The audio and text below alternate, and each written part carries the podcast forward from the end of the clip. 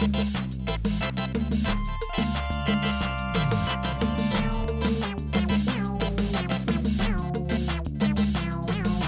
cocoa, yummy cocoa.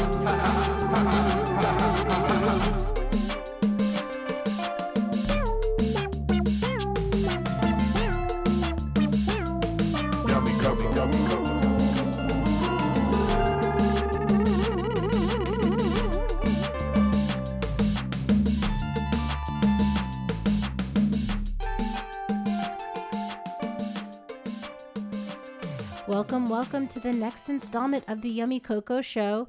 This is a pub culture variety show for your ear holes with sketches, music, interviews, and games. I'm your host, Yummy Coco, aka Colette Prosper. I'm a TV writer and filmmaker. On this show, we talk about everything from Bennifer packing on the PDA at a family dinner. Oh my goodness, what's going on with this relationship? It just keeps going. Uh, to California's full reopening this week.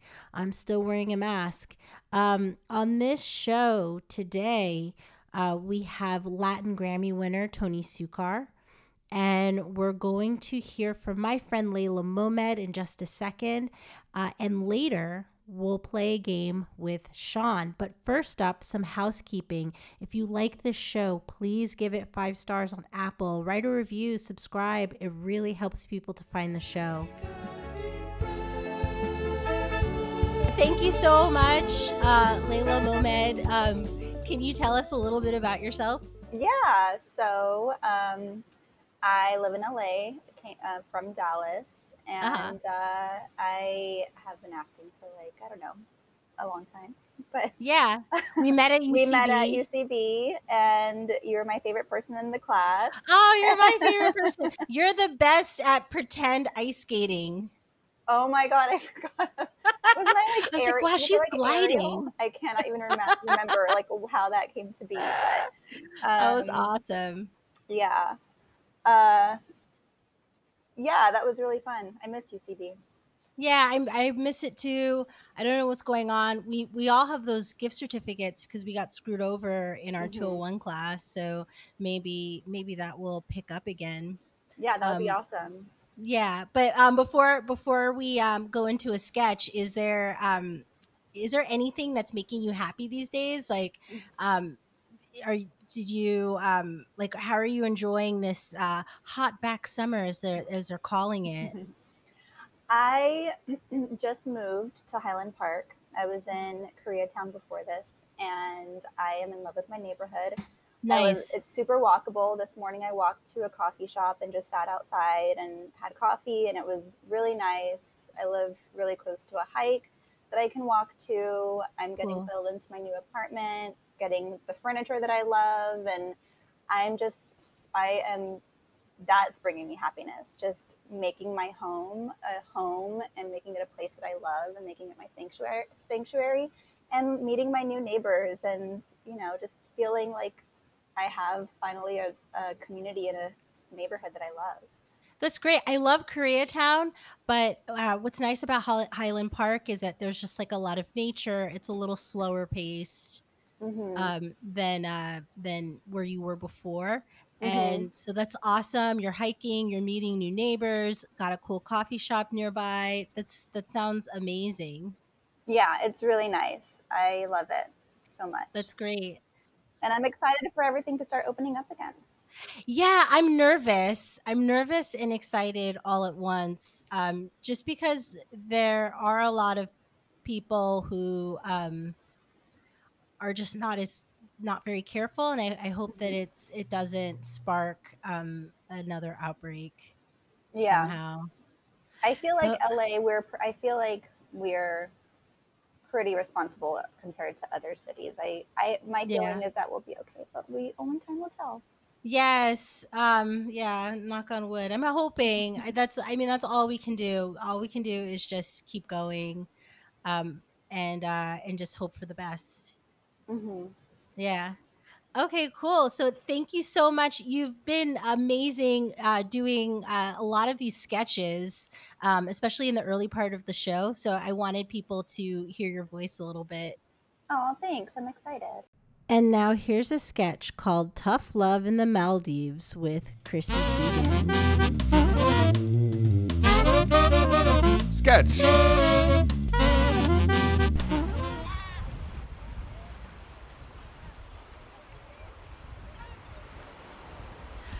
Chrissy, when you invited me to the Maldives, I didn't realize that that would mean going into the ocean.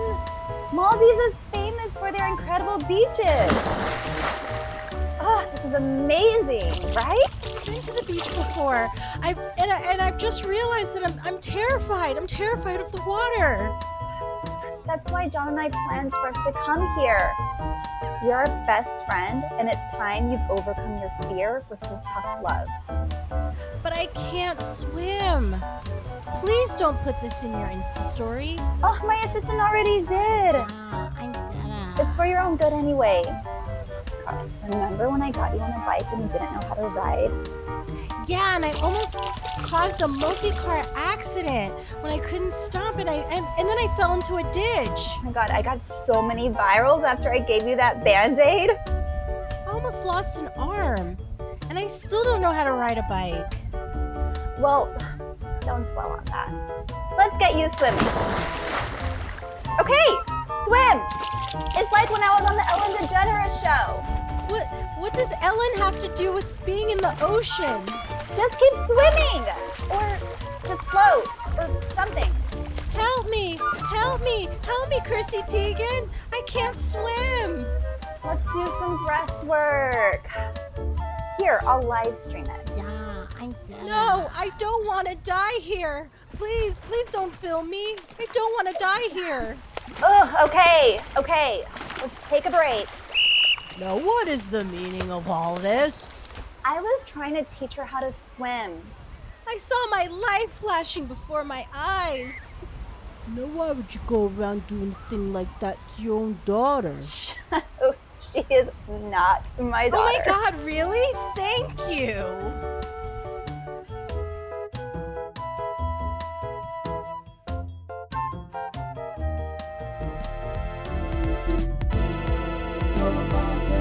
And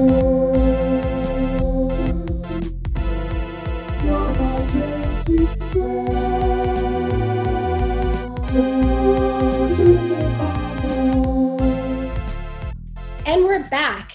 Awesome. Let's get into my talk with Tony Succar. Tony, welcome. It's a pleasure to be here with you. Thank you so much. How are you? Hi, good, good. And you? How are you? I'm doing amazing, actually. I'm doing great. Um, you know, happy to be here. It's an honor. It's a privilege to speak to you. So Yes. we're ready.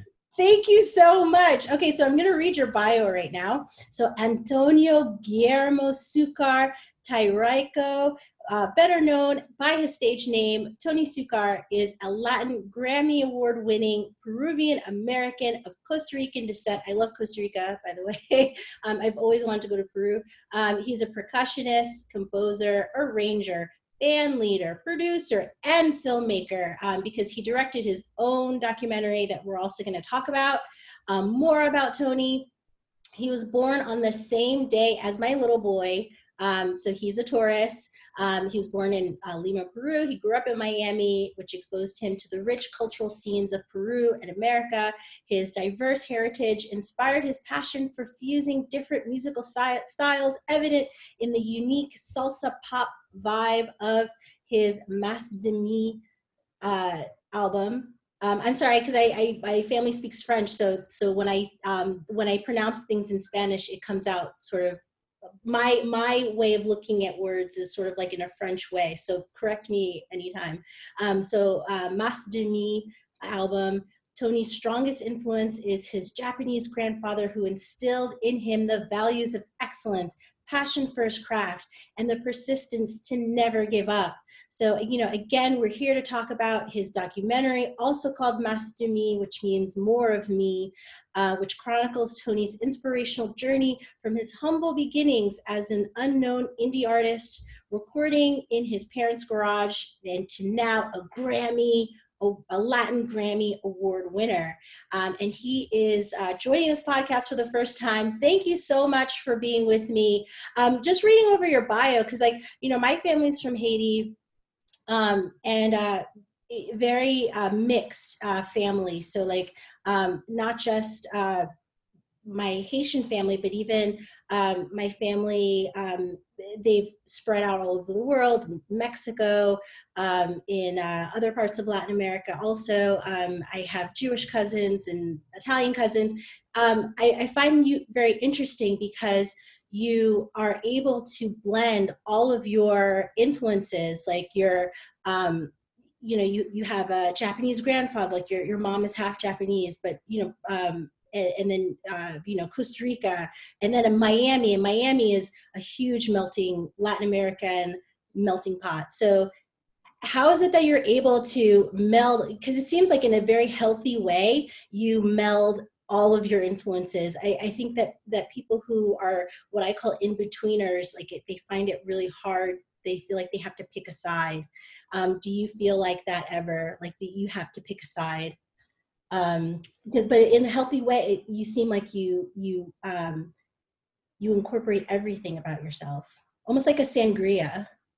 Yeah no it, it's definitely um just a, a, melting pot you know like that's but that's the only thing i know you know what i mean like i have um just stuff that i really love about different cultures so i i i just um mesh them all together make them work somehow you know it's and it's interesting when you grow up in Miami mm-hmm. uh, because there's already here like it just doesn't feel like it's part of any country. It feels like its right. own thing because it's not tied to any tradition. You know, like there's traditions from all of these different cultures, right. and you can find them anywhere you want. It's kind of like New York too. You know, like New York has that.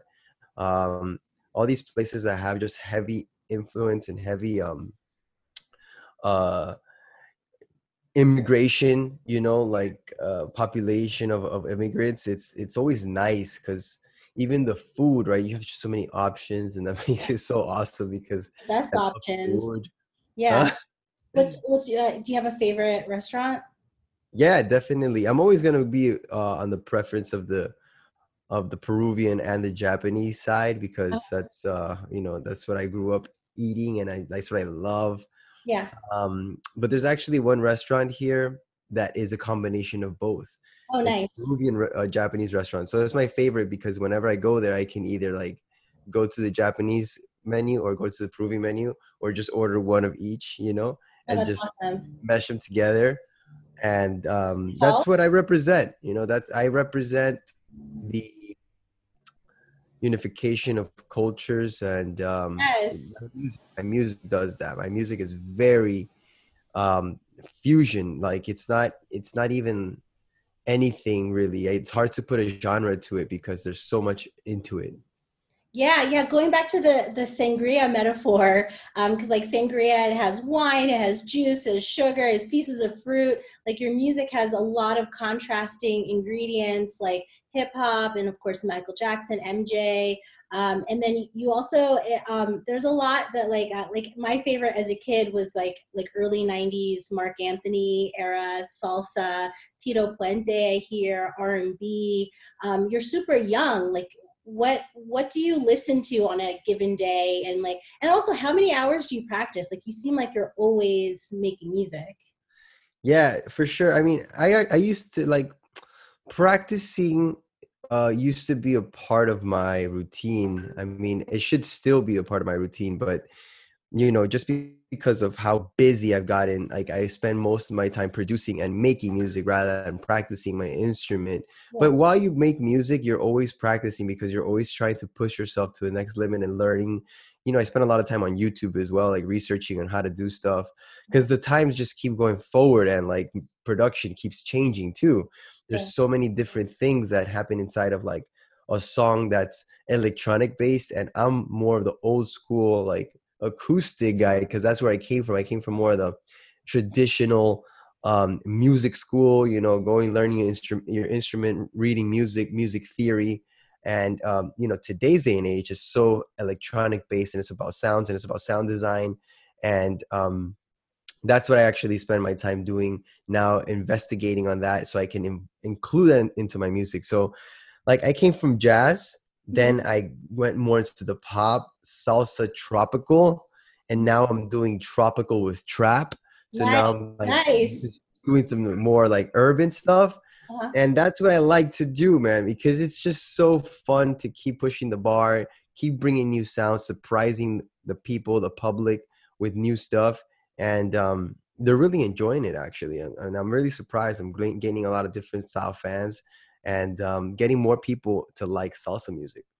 That's great. Um, yeah, I mean, uh, yeah, growing up, like that was music that was played like when we would clean the house, and um, like it's it's it's definitely a, a part of my childhood. Um, and your family are musicians. Like your mom's a singer, um, your dad's a producer. So was it sort of ingrained that like you were going to become a um, salsa sensation also, like our music musical sensation? Well, this predestined? to be honest with you, it you know, I mean, I started playing with their band. Like they have they had a band. Uh-huh. Um, so I started at 13 years old playing with their band, and it was a lot of salsa music. It was just it was part of my DNA. It's what I knew how to do. I mean, it's not like I went to school and bragged about it because it was like it was weird, you know. It's older people music, right? I mean, when you go to school, you're like you want to listen to the stuff that's real in, that's real hot, that's on the radio, that people want to dance at in the parties, you know. So it was a lot of hip hop, a lot of like the reggaeton, urban stuff, that movement. Um, but you know, I would like in everybody's like CD players, right? Back in the day was like um, you know, uh like the, the Discman, the Walkman and stuff. I remember You know, like I would I would have like salsa CDs and stuff, but I wouldn't let anybody listen to it. Like I'll just be like listening to my own thing just because you know I didn't want to get made fun of. There's a lot of peer pressure coming up, but uh, it was just in my in my vein. I love that music.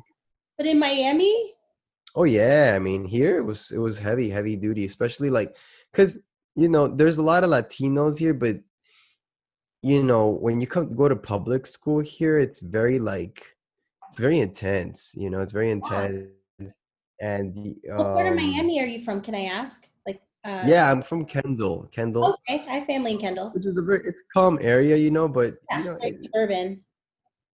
ur- you know, you get the urban crowd and you get the urban kids and and uh I, I was actually a part of that too. I was very into that movement. I, I loved hip hop. I would listen to a lot of Busta Rhymes, Tupac, you know, DMX. Yeah. That was all part of my thing. And then um, you know, I would I would also like start producing beats and hip hop in, in class and have my friends like rap on it and yeah. it was a beatboxing. It was so cool. And that was a part of my culture. It was a part of my upbringing. And I wanted to be like gangster. Like to me, that was like the coolest thing, you know? You- yeah, keep it be- gangsta. Yeah, yeah. So that that that's definitely in my blood and I Yeah. feel that. I feel that when I make music too. Uh-huh. And I love watching like battle rap. Even today, like I still listen to hip hop too. Mhm. Um, you know, I'm not that heavy into it because I'm more into the salsa thing, but Mhm. but I love it and I love the trap too, man. Trap is, is like super fire. So trap like uh like kind of like SoundCloud. Yes. Uh-huh. I love I love um you know even even like R R and B trap stuff kind of like you know even sometimes that Weeknd does you know that's like Yeah. real dark um and that's kind of the vibe that I'm going to right now too Oh, that's awesome. Um, so, um, for you, like, uh, what I something that strikes me about you is a, vision. The idea of, of having a vision. Um, uh, I'm a I'm a writer and a, and a filmmaker. Um, I have dreams of you know making TV shows and movies and and whatever. Um, and I I find that um, you know over time I've been able to develop more of an idea of what I like to tell stories about. Um, but it seems like for you you know you're a band director you're a producer um, and it's the i find the similarities like you, you know you have to be able to effectively communicate your vision so that multiple people can get where you're coming from and you know give you what you need in order to make the the product that you want to put out in the world. So um, were you always a leader in that sense? Like were you always able to um, effectively communicate your ideas? Because like like from watching your documentary for instance like you seem to know it seems like you almost like cracked a code in a way and like figuring out um, how to get what you need to get shit done. So you know i'm curious if that if that skill took a long time for you to develop um, or if it came naturally to you. I mean you you do come from a musical family so can you describe that vision? Yeah definitely. It, you know i think being a leader um is something that you can develop like it you know i don't think it i mean maybe some people are born just like with that leadership vibe. Mm-hmm. um in essence I, I wasn't that person but um i was always very disciplined and I, I came up playing a lot of soccer like i was love soccer and i played on a lot of teams so i was used to like going to practice and um you know at one point my dad became my coach and we made a soccer team ourselves wow. and i was the captain of the soccer team so i had to be a leader you know and we were kids back then but it, it you know it trains you because you you want to be very like responsible to to set the tone for the team. You want to win. Mm-hmm. you want everybody to feel good and and um, you want to get the best out of every player and you're the coach's son. So there's um you know more pressure even because if you start slacking off then everybody's like oh you know if tony's doing it and he's still playing and he's still starting and he's still the captain. So it was like a lot of pressure. I always wanted to be like the best and and be the best example too you know and also make people feel like they're a part of something um, that is theirs as well right so there was a lot of psychology that i didn't know what was going on at the time just it was just something that it was uh, i guess taught to me by my dad in a way without him forcing it on me you know like he was the coach he was a leader too mm-hmm. he's the leader of my family he's a great leader he's a great um example right for me to follow and and so then when I became a band leader, um, that's when, and the reason why I became a band leader, believe it or not, it was because people weren't calling me for gigs. Like mm. people were not calling me to be a session musician or to play in their band. So I was like, wait a minute, if I'm, a, I just graduated, you know, from school and I'm gonna like dedicate myself to music and I have no gigs, like what am I gonna do? Like go work and sell instruments or become like a teacher? No way. You know, I want to go out and play. Yeah, fuck so that yeah so i just because of that reason i had to become a band leader yeah and i had to go out and get my own gigs. Uh-huh. so once i became a band leader that taught me leadership skills because then i had to be like the person that was booking the gigs that was paying everybody that was telling them the time they got to get there the rehearsals scheduling everything writing the music giving the music to everybody being the organization doing the calendars like all the logistics for every gig um about this you know there's just so much you have to do. And then that is what paved the way to for me to become a great producer and great leader in that sense mm-hmm. um and good artist that that manages his own career you know i am the owner of my own career and i i make my yeah. own decisions it's amazing and that's the best thing that i think anybody can do yeah so was the um going back to soccer was that sort of born out of like were there teams there were no teams in kendall or uh, like why why did you why did your you and your dad start your own team? Well it's actually interesting you know when i was um coming up playing soccer i was uh i was blessed to, to be playing on the best teams right? There was like amazing there's one team called west kendall like we would win all the state championships all the time.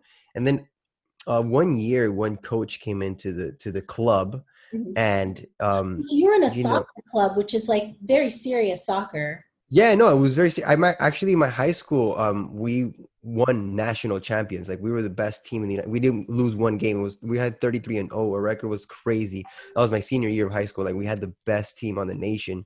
Wow, um, so there, there, are probably some kids on that team that are playing professionally right now. Yeah, yeah, definitely. People that have, that, that have played, you know, World Cups and pretty you know interesting and, and, and amazing things that i wish i would have done you know like I, I had to choose the music career but yeah. um you know when i was in the club like what happened was that one year one coach came in and he was just a terrible coach. Like he was so bad that he started benching people that were really good and like just messing with your head and i couldn't handle that. It was just too much like pressure. There was a lot of kids that left the team. So us that we decided to leave the team mm-hmm. my dad was like instead of just going to another team, I'm just gonna create my own.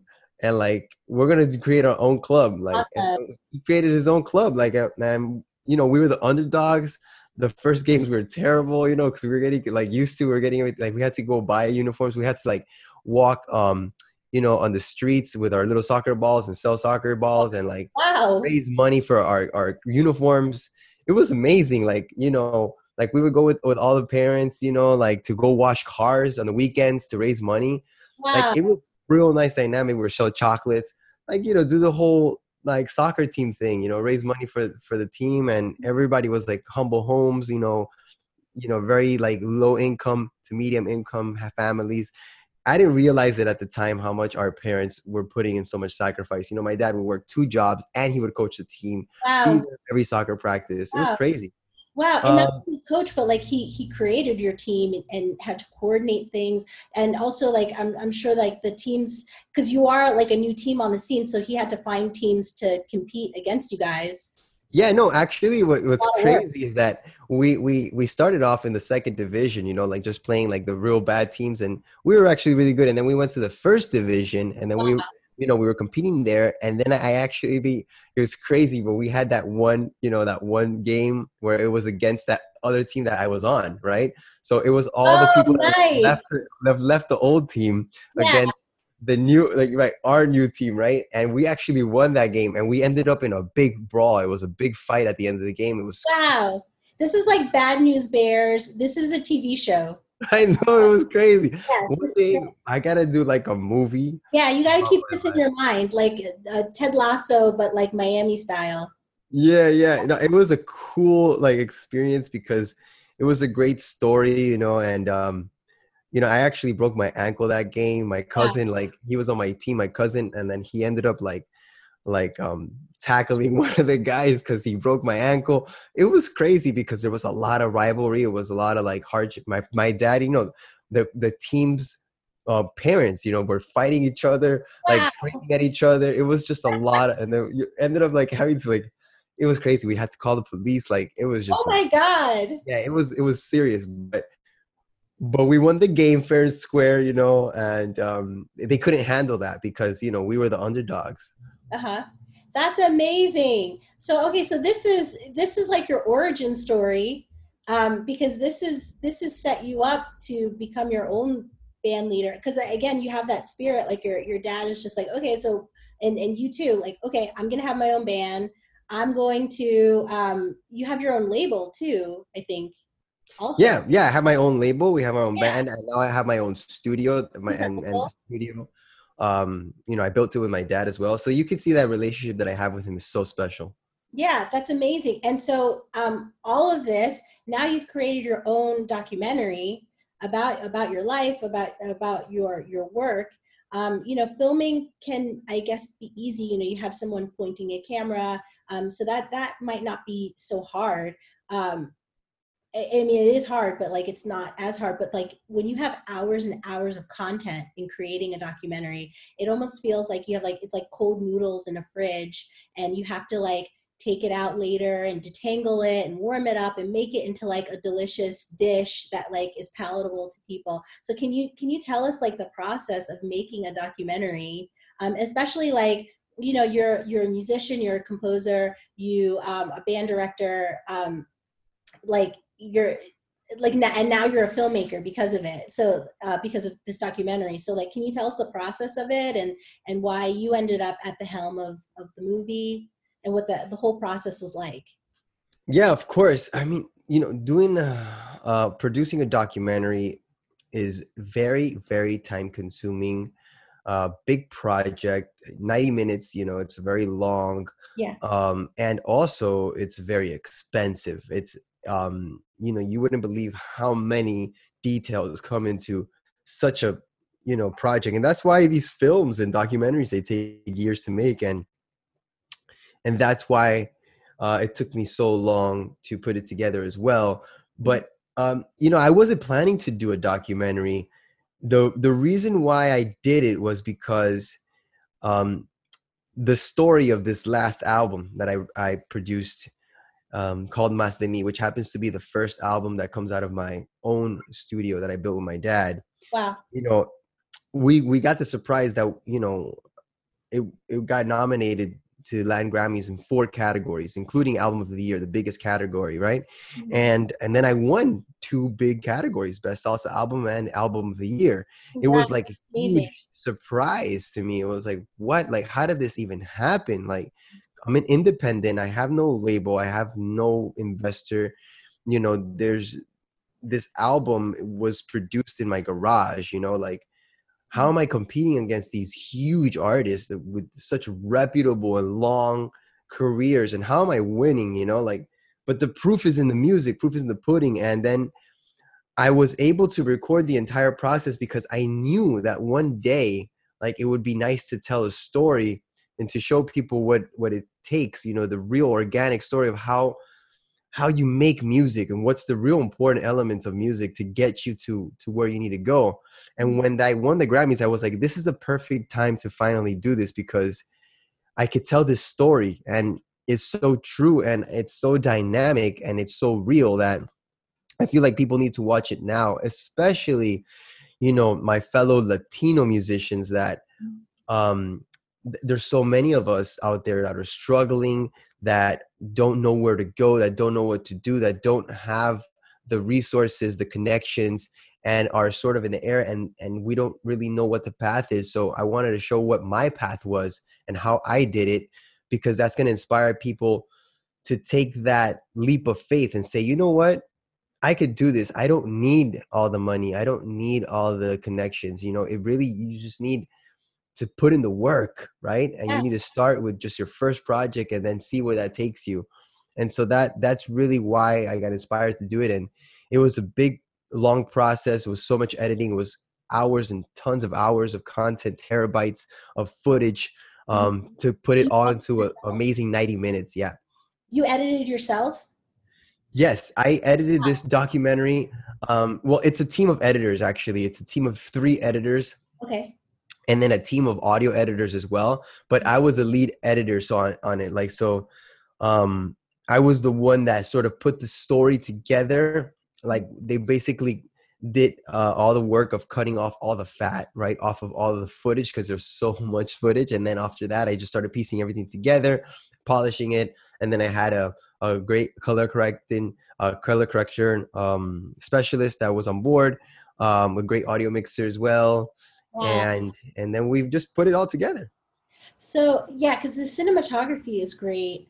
And so were you working so so you had three editors working on, but did you have like multiple camera people? yeah yeah we had a uh, I, I think there was like i mean during the course right of two years there was like at least 20 different camera operators you know depending on where we were shooting at like in cuba we had a different uh, camera editor i mean camera operator than here in miami and in new york was different and when we went to you know the different places that we needed to go um so so yeah of course like it's all definitely um it was a team effort Mhm. but um the cinematography like I, I was very very uh picky when it comes to you know the shooting and everything and i would tell all the camera operators this is the way i want it to look you know i want it to be 24 frames per second i want it to be you know natural light not warm light you know so i was kind of directing the photography as well in a way Mhm. during the whole process because it was like running gun and i didn't have a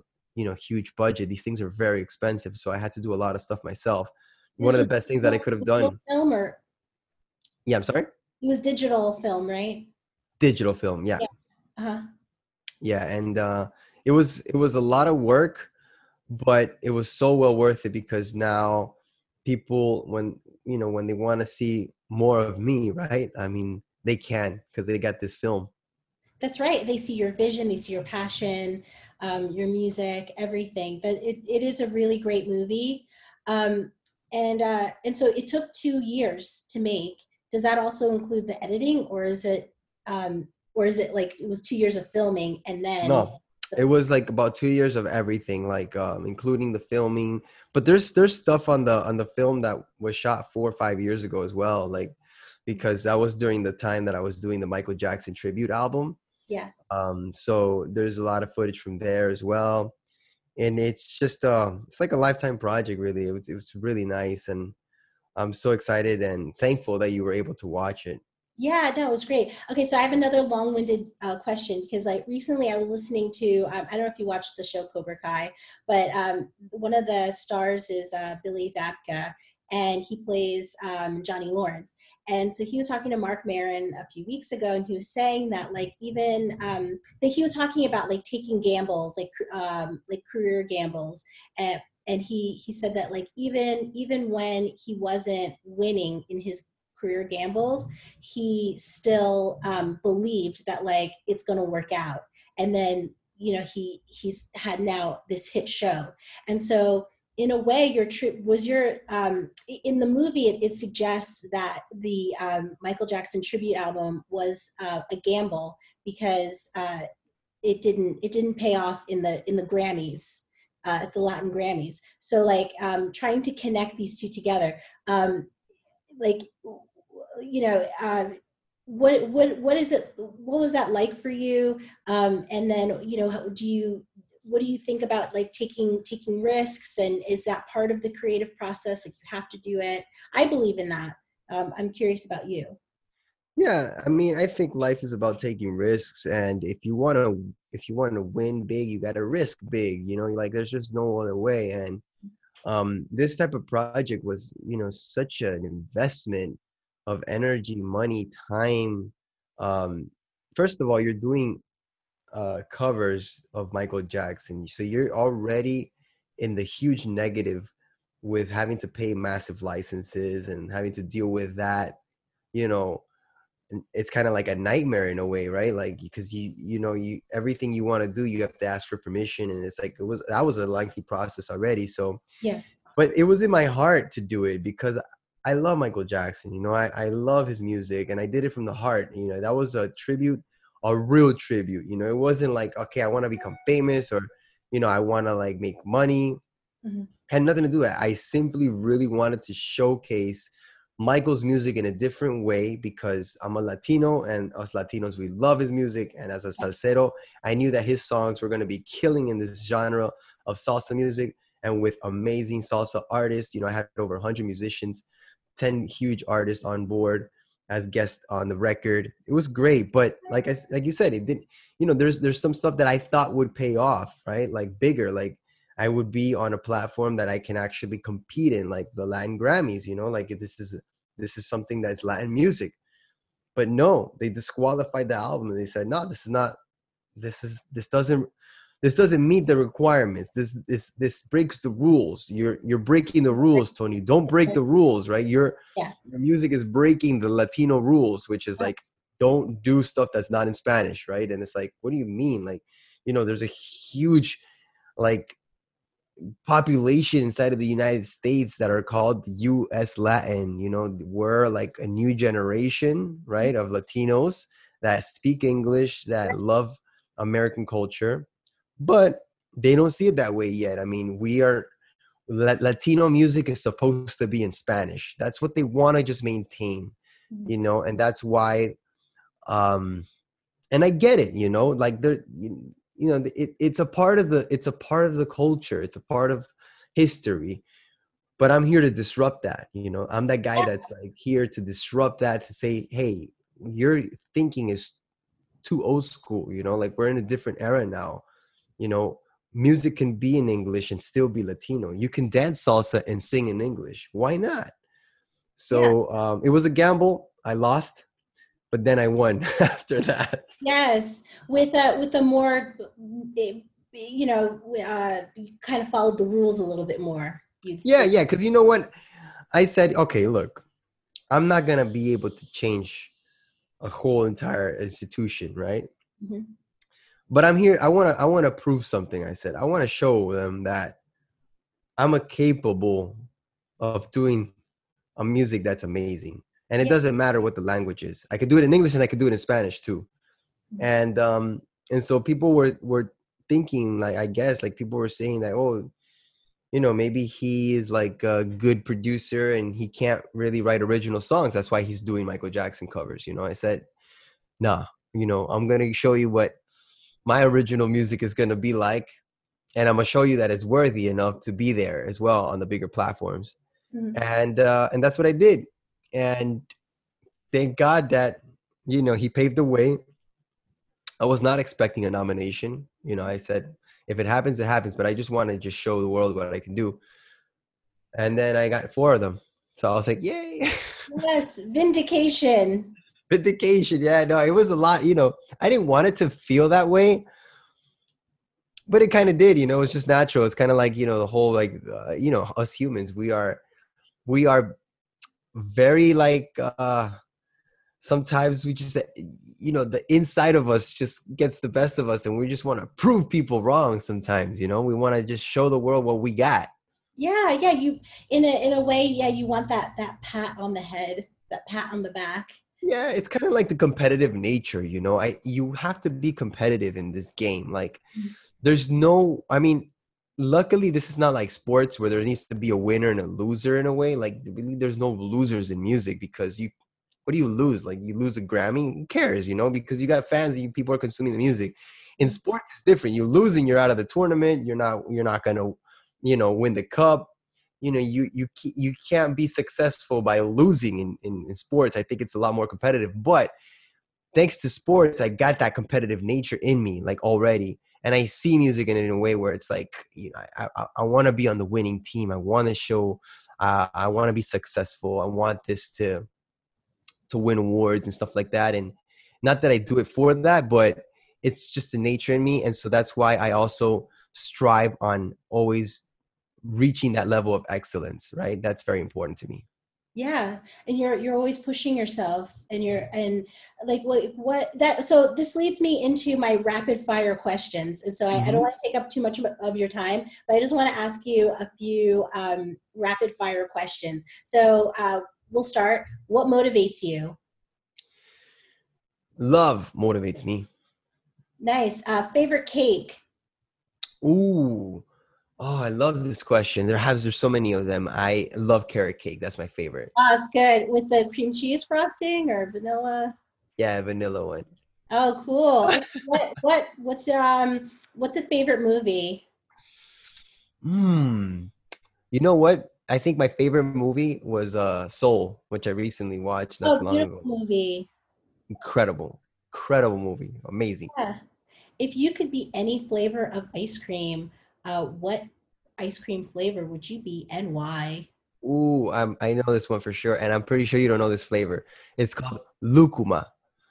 Lucuma is a fruit in that only grows in Peru, that only exists in Peru, and um, they have this thing called lucuma ice cream. It's amazing. So if you ever go to a Peruvian restaurant, ask them if they have lucuma ice cream, and it'll blow your mind because there, there's, there, like you can't find that anywhere. What's it related to? What's lucuma related to? Like, is it like sour I've- sop? Is it like uh, coyote? I don't know. it's kind of like its own thing. I just don't even know how to describe the taste. It just it's something that I love so much. And you know, everybody that I introduce lucuma to, Uh-huh. um, not the fruit, but the ice cream goes crazy. oh, I gotta do it. I gotta try it. Thank you so much. And then my very last question is, um, well, okay, so two last questions is, uh, like, you know, Miami, like we hear on the news all the time, um, like, you know, Florida is open, and I, I hear from musician friends. My my husband's a musician. We have friends who are musicians. Um, they talk about Miami almost as if like it's this like Oz or something. That's like you know, music is happening there, live music. So so what's it like for you? Like, are you playing out right now? Like, are you performing live? Um, what are your plans for the summer? Um, and then any new projects that you have on the horizon? Yeah, most definitely. I I mean, I'm more working in the studio than anything. I'm not doing that many gigs. I mean, obviously because of the pandemic, but just because like the pandemic has actually shifted me a little bit towards doing more uh, production work, and I'm enjoying it a lot. So I've been very um you know picky when it comes to what shows i'm gonna do like before i would do a lot of different shows and a lot of local shows but now i'm just kind of like becoming more exclusive and making sure that whatever gigs that i do do are like on a bigger scale so i've been getting called for to do some traveling gigs uh, for next year still like the bahamas you know and uh, spain and stuff like that but uh, guatemala and but here in the united states yeah here in the united states i haven't gotten any um recent gigs yet Yeah. um, I did do a show in Pompano Beach a Nice. couple of weeks ago. nice. Um, but yeah, I'm not playing that much right now. uh, just dedicating myself to to the productions. But I have a PBS special right now that's going to be airing in, in the 16th of July. It's completely done. It's going to air nationwide um, on Latin Jazz. I directed and produced that uh, film. Uh, it's a concert film. It's super nice. It's real, real nice. Then I have Awesome on PBS, July PBS. 15. July 16th. Yeah, July airing- 16, sorry, July 16th. That's awesome. Uh-huh. Yeah, and I also have um, you know production I'm doing for some big artists as well. I just released uh, you know the single that's the trap salsa song. It's called uh, "Tu Mejor Equivocación," but it's also going to come out in English, uh, an English version. Um, it's called "Worst Way." Uh, we're going to be shooting the music video next week. So there's so much. There's so much to come. Yeah, in the video too? yeah. The new video is going to be awesome. Like you're going to love it. Like it's so cool. It's got imagine literally the Weeknd, but a tropical. Oh, nice. Yeah. Nice. So like like uh dark and brooding, but with like palm trees. Oh yeah, no, it's gonna be killer. Like we got this super sexy, amazing model as lead actress on it. And that's like Yeah. Latina, but she got that like, you know, infectious. Um, it, I was actually inspired by the Cruella movie, which was actually one of my favorite movies that I've watched as well. Cruella Oh, is nice. amazing, I love the costuming. Oh. So cool. killer, killer. But um, I was thinking like, yeah, like doing like uh, you know, this type of uh, Cruella Latina, you know, Uh-huh. that Uh, type of a character. Cool. All right. So um, this is great. It's amazing. I'm so inspired that you you are still hard at work. You know, in the in the pandemic um, because it's been really tough for everybody. Um, but you're you're out there. You're creating like that. That lifts my spirit, and I'm sure a lot of people that are listening here too, and and motivating them to to to to follow suit. Um, what else is making you happy? This is my final question. You know, what else is making you happy these days? Um, you know, what's making me happy these days? That's what that was the question, right? Yeah. I mean, I think right now is is being able to be more at home. I used to travel a lot because I was touring so much. Mhm. So being able to be here more time has been real nice and, and a big blessing. Um, spent more time with my wife at home, with our dog. Mhm. So that's definitely something that's um, making me happy, and and just making music is always is great, you know, in the studio. But I definitely do miss like the live performances and stuff like that. Um, um, but yeah, I mean, I'm eating well, Good. I'm hungry Luca ice now. cream. ice cream. So Nice. yeah, everything is good. Thank God. Cool, cool, cool, cool. Thank you so much, Tony. This has been amazing talking to you. Thank you so much. So, um, the documentary is called Más de Mi, um, and then also you have a PBS special, July 16. Um, are all any of these available also online for just someone to to stream? Yeah, well, uh, the documentary is definitely available to stream. It's on Vimeo right now, and soon it's going to be also available on Google Play and iTunes as well. Uh, and and um, Vudu, and then the uh, PBS special is called Raices Roots of Latin Jazz, and that is actually um, just going to be airing on PBS broadcast on July 16th. But soon after, we should have also available um, on all the digital platforms as well for people to stream. So just to, you know, stay in in in tune with my social media. Tony Succar is my name. Uh, S U C C A R. That's how you spell my last name. And you could Tony just Aberchel, Azúcar. yeah, Tony Succar. and you'll be able to find all the information there. Yeah.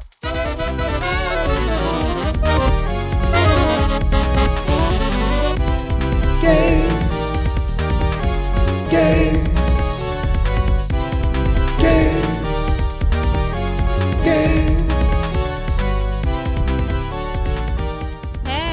Let's play a game, Sean. Okay, let's do it.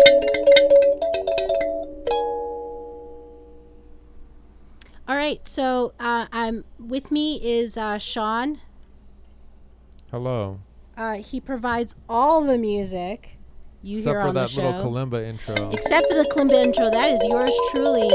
which is playing. kind of peaking. It's a little loud, but Sorry. there you go. Just it doesn't need to. You could have it like maybe six inches more away from the. It's fine. Let's, Okay. let's play the All right. game. Yes. All right, you're so excited. Okay, so the game is All right, this fill in be the a good blanks. one. Okay. Fill in the blanks. Middle-aged celebs gone mad edition. Some are finding love. Some are doing some wacky things. I want you to fill in these uh, headlines. okay. Um, it's Is it multiple choice or do I just have to guess? You just have to guess. oh man. Yeah, just take a wild guess. It's kind of funny. It's kind of like Mad Libs Okay. almost. So like in honor of um, uh, Bennifer and other quite and there are oddly also uh, quite a few other reunions and interesting courtships that are happening this month. Uh, so let's play a game in honor of that. Okay. Um, you have seven seconds to complete these new headlines. There are no winners. Um, this is a uh, Are there losers? no truly no winners, no losers. truly no one wins um, knowing this information. It's just we all um, lose. we all win in the game of life, but uh, no one wins in this game. It's just it's just uh, I don't know. It's like Mad Libs. Ha ha Ha ha. funny. Ha ha. Okay. Um, some more kalimba. All right. So number one. Can blank save Chrissy? Question. Chrissy Teigen wants to sit down wants a sit down interview with blank to help salvage her reputation amid growing cyberbullying scandal. I'm gonna guess Oprah because she has that new series, and uh, you know everyone loves Oprah. So I feel like if anyone could save her, it's Oprah. Maybe Yes. Jesus, but I, always Jesus. yeah. So sources claim, but you were right. Sources claim Chrissy Teigen, 35, is being advised to go into hiding and lay low. Oh my God. Uh, the wife of John Legend is allegedly plotting a sit down chat with Oprah. She is going to lay it all down and talk about um, why she wanted um, internet fame so much uh, or cyber uh, social media fame. Okay, let's go on to the next one. One second. okay.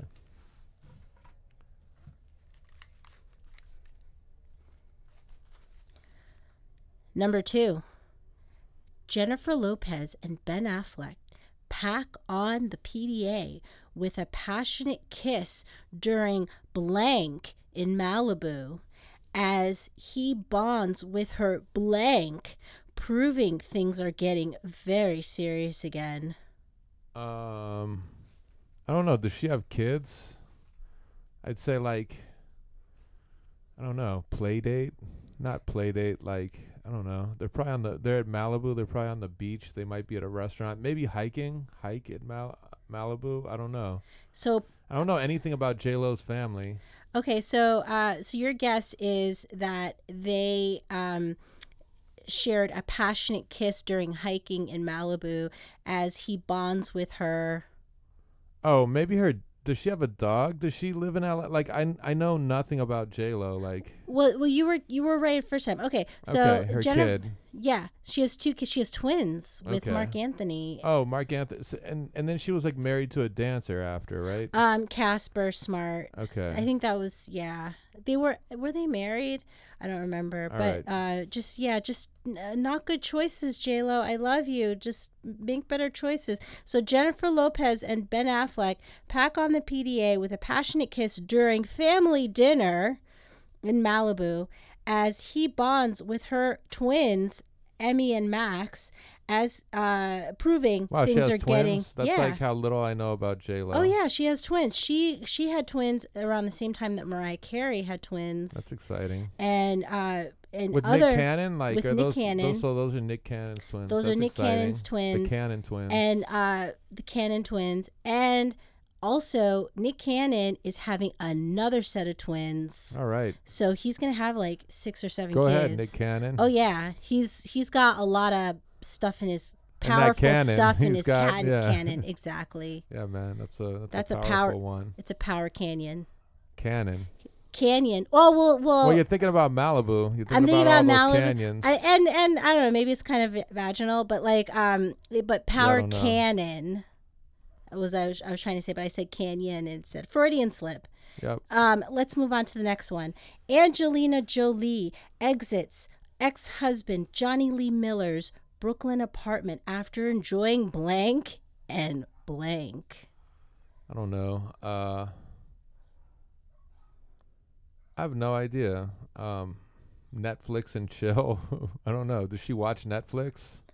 I don't I don't know if she does. I, I imagine she does. Is it like wine and I don't know something something sexy? Was it something sexy or Yeah, it's kind of sexy. So uh, they enjoyed an intimate dinner and nightcap. okay? Um, the two were married in 1996 after meeting on the set of their movie Hackers a year prior, um, but they separated shortly after and officially divorced in 1999. So it's like all these. Um, We're old, in Brooklyn. Uh, Dumbo. Okay, that Yeah, makes sense. Yeah, rich, rich, uh, rich part of Brooklyn, not our part of Flatbush. Um, that'd be kind of cool if if he was, but but yeah, I don't know. I'm sure it's a great apartment. Uh, okay, go moving on, moving on. Uh, Kanye West acts up, puts on a blank during a virtual court deposition. Puts on a. Uh, I don't know. Is it a piece of clothing? Close. Um, it's something that he puts on. I mean, he could have put on like you know, a tantrum, or he could have. Did he put Yeah. on the Ritz? He, he definitely did not put on the. Ritz. He wasn't putting on the I Ritz. love that. I wish he did. I know. I really wish he did. I'd love to see Kanye put on the Ritz. It would be Oh. better than the, some of some of those Yeezy. Uh, I don't know. Yeah. Oh man, put on the Ritz, Kanye. I don't know. Just- like yeah. future apocalypse, like nomad clothes. Putting on the Ritz. All right. Do, do. Okay, so no, he he did uh, opposite of that. He put on a Jesus mask. Okay. I I was thinking of I I was thinking like a hat, but he put on a straight up Jesus mask. Was it like a white Jesus or a black Jesus? I don't know. Um, oh, I, I, that would also make me upset too. I mean, Um, yeah, I don't know. Like if he had a black Jesus, either way, it's like uh, yeah, it's it's it's intense. Okay, so the soon-to-be ex-husband of Kim Kardashian, Kanye West, is currently embroiled in a court case that pits him against a black-owned company. The company has accused him of using them and its technology to help with his Sunday service and Yeezy merchandise, and then he skipped out on promising uh, to invest in the company. Uh, according to the blast, Kanye went wild during the deposition. The blast. That's uh. Yeah, they put him on blast. Okay, Um, no, but I'm saying the blast is a uh, is a publication. publication. All right. Yeah. Uh, they went wild during the deposition before putting, he went wild um, before, uh, during the deposition, uh, before he put on a full face mask, declaring that nobody had the right to see his face. Wow. He's someone that, that doesn't need more Jesus. Yeah. He's, At he's least in the way that he's been having his personal he he should just he, he needs to change his personal relationship with Jesus cuz it, his se- it cup seems ha- like uh, runneth over of seems like an, an abusive one on I don't know Because like Yvonne Orji one of has their parts. Yvonne Orji's memoir is bamboozled by Jesus. Um, Yeah. i- i- is he like sort of the opposite of the on that spectrum? I think he's bamboozling himself. I think he's himself and Jesus. I think he's everybody and it's all like, you know, it's all one like in his head, but So so he's bamboozled by Kanye. Yeah, he's like he's he's But bamboozling himself. I don't know. He he needs he needs help. I mean, he's had help, but he needs to Yeah. I don't know, go back on whatever medication he needs to be on or Well, he's dating now. Uh, that's another um uh, uh another group uh, coupling that that's happened this season is uh he's now dating uh Bradley Pitt's act not Bradley Pitt Bradley Cooper Bradley Pitt. Bradley I mean it is uh, uh Is he is he I think is he he's Bradley it's William Pitt? Jefferson Bradley Pitt I think Okay. but no Bradley Cooper's ex Okay. Irina, uh, Russian model. Uh, that's not her last name, but they've been um, they've been dating, and they went to Paris recently. Okay, moving on. The podcast Blank inks sixty million dollar Spotify deal after host fuel at Barstool. Wait, host fuel? So a host feud. Sorry. Host feud. Okay. So so the podcast blank inks a 60 so this podcast blank you have to guess the name Okay. inks a $60 million Spotify deal after um, the hosts of the show um, broke up due to a feud at Barstool, uh, wherever, Bar, Barstool Sports. I don't. I don't know. I mean, there's a like. Is it Joe Rogan or something? Is it the Joe Rogan experience, or that's Well, just he, him? he got a, he got his own big deal at Spotify, Okay. but this I, is you know, I I know so few podcasts, and all the ones that I know are like one person, like Marc Maron or Yeah. Okay, so so this is like it's almost like uh I mean it's just like the the uh, the um it's called I know the Yummy Coco Show. You know the Yummy Coco show. The, the Yummy Coco show is not getting a sixty million dollar deal. the the only the, o- the only feud would be between me and you, but no one's gonna give us sixty million dollars to fight. It's all about dishes or like Yeah. who who didn't fix the bed. Exactly. Um. So anyway, let that be a lesson to you. Uh, if I get this uh, Spotify deal, but anyway, uh, can you guess the the title of the? no, I, like the I of I told you I, podcast? I I have you no give idea. up. You give up. It's called "Call Her Daddy." Okay. So- that, that yeah, that wouldn't have came to my mind at all. Yeah, it was kind of cheugy, uh, the title, uh, but it's a really popular podcast. I'd never heard is, of it. Is it cheugy or is it just like not? I in think it's pretty taste? tacky. It's super tacky, but I don't know if it's cheugy. Is it like trying to be young?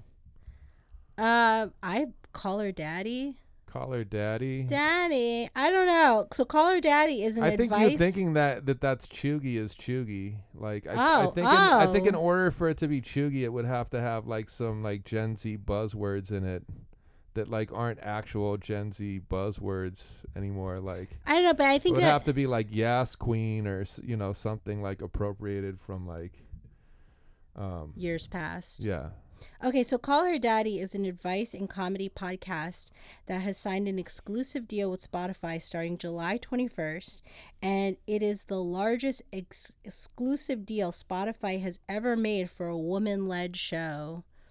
So good for her. Uh, hope it it's a good show. okay Okay, almost done here. Hilaria Baldwin. Hilaria. She ignores her Spanish heritage. This is a headline. Hilaria Baldwin ignores a Spanish heritage scandal in her new podcast with Alec, but admits to making blank. admits to making I don't know paella like no I don't know I like that Mad Libs. yeah guess. no I, I don't know I'm like uh, she's not admitting to anything Spanish um I don't know what what admits to making mistake Eh, wow, wow, good guess, good guess. Okay, so Okay. yes, um, Hilaria Baldwin ignores her Spanish heritage scandal in her new podcast with Alec, but admits to making mistakes. okay So, in the debut episode of their new podcast, What's One More, Hilaria sidesteps her cultural appropriation scandal and used the premiere to present herself as a force for inspiring positive dialogues about mental health and the challenges we all face. Uh, her goal with her husband Alec, they said, is to build a community and make this world a better place for their children or make this a better world for our children.